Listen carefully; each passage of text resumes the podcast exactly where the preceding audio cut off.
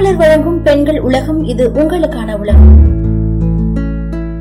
பொதுவாகவே பெண்களுக்கு பிங்க் ஆண்களுக்கு ப்ளூ தான் பிடிக்கும்னு சொல்கிறாங்க அதுக்கேற்ற மாதிரி ஜெண்டர் ரிவில் பண்ணும்போது கூட பிங்க் வந்தால் கேர்ள்னும் ப்ளூ வந்தால் பாய்னும் தான் டிசைட் பண்ண வைக்கிறாங்க.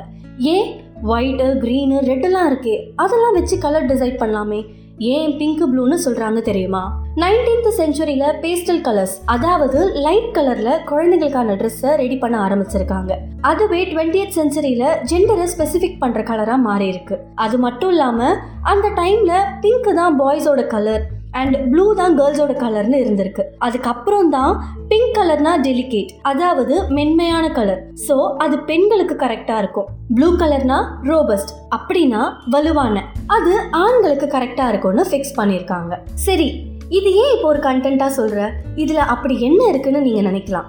ஆமாங்க இது சொல்ல ஒரு காரணம் இருக்கு. அதுதான் பிங்க் டாக்ஸ் பிங்க் டாக்ஸ் அப்படின்னா என்னன்னா ஆண்கள் வாங்குற பொருட்கள் விலையை விட பெண்கள் வாங்குற பொருட்களோட விலை அதிகமா இருக்கு. இதுல தான் ஜெண்டர்னு ஒரு கேட்டகரி கொண்டு வராங்க. ஏன் அப்படின்னா பெண்கள் பொதுவாகவே அதிகமான விலை இருக்கிற ப்ராடக்டை வாங்க ஆசைப்படுறோம். அதனால தான் இந்த பிங்க் டாக்ஸ்னு ஒன்று வச்சு அதை பல மடங்கு அதிகமான விலைக்கு விற்பனை செய்கிறாங்க ரெண்டாயிரத்தி பதினஞ்சாவது வருஷத்தில் நியூயார்க் சிட்டி பெண்கள் நுகர்வோர் செலவு சார்பில் ஒரு ஆய்வு நடத்தியிருக்கு. அந்த ஆய்வில் ஆண்களுக்கு தயாரிக்கிற ப்ராடக்ட் ரேட்டை விட பெண்களுக்கு தயாரிக்கிற ப்ராடக்ட் ரேட் ஏழு பெர்சன்டேஜ் அதிகமாக இருக்கு. இது பொதுவாகவே ட்ரெஸ்ஸு டாய்ஸு காஸ்மெட்டிக்னு பல விதத்தில் பெண்களுக்கான ப்ராடக்ட் ரேட்டை அதிகப்படுத்தி காட்டுறாங்க. ஒரு சின்ன எக்ஸாம்பிள் எடுத்துக்கிட்டோம்னா ஆண் குழந்தைகளுக்கு வாங்குற டாய்ஸ் ரேட்டை விட பெண் குழந்தைக்கு வாங்குற டாய்ஸோட ரேட் ரொம்பவே அதிகமாக இருக்கும். இந்த மாதிரி ப்ராடக்ட் ரேட்டில் முப்பத்தி ஏழு பெர்சன்டேஜ் ஆண்களை விட பெண்களுக்கு அதிகமாக இருக்குன்னு சொல்கிறாங்க சரி ஏன் இதை இப்போ சொல்ல வர அப்படின்னு கேட்டிங்கன்னா பொதுவாகவே பெண்கள் கலர்ஸோட அட்ராக்ஷன்ல நிறைய ப்ராடக்ட் வாங்க வாய்ப்பு இருக்கு.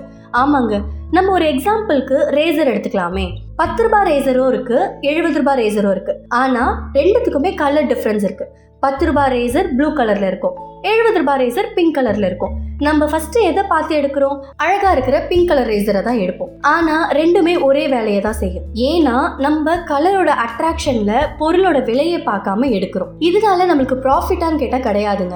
ஏன்னா கம்மியான விலையிலேயே அதே ப்ராடக்ட் கிடைக்குது. ஆனால் நம்ம அதை வாங்காமல் கலரோட அட்ராக்ஷன்னால் அதிக விலை கொடுத்து ஒரு ப்ராடக்ட்டை வாங்குறோம். இதுலேருந்து நம்மளுக்கு என்ன தெரியுதுன்னா நம்ம காசை நிறைய வேஸ்ட் பண்ணுறோம் ஸோ யாராக இருந்தாலும் கலரோட அட்ராக்ஷனில் ஒரு பொருளை வாங்காமல் அந்த பொருளுக்கான மதிப்பை கொடுத்து அந்த பொருளை வாங்கி யூஸ் பண்ணும் போது நம்மளால லைஃப்பில் நிறைய சேமிக்கவும் முடியும். இதே மாதிரி தொடர்ந்து பயனுள்ள தகவல்களை தெரிஞ்சுக்க மாலை மலர் பெண்கள் உலகத்தை தொடர்ந்து கேளுங்க.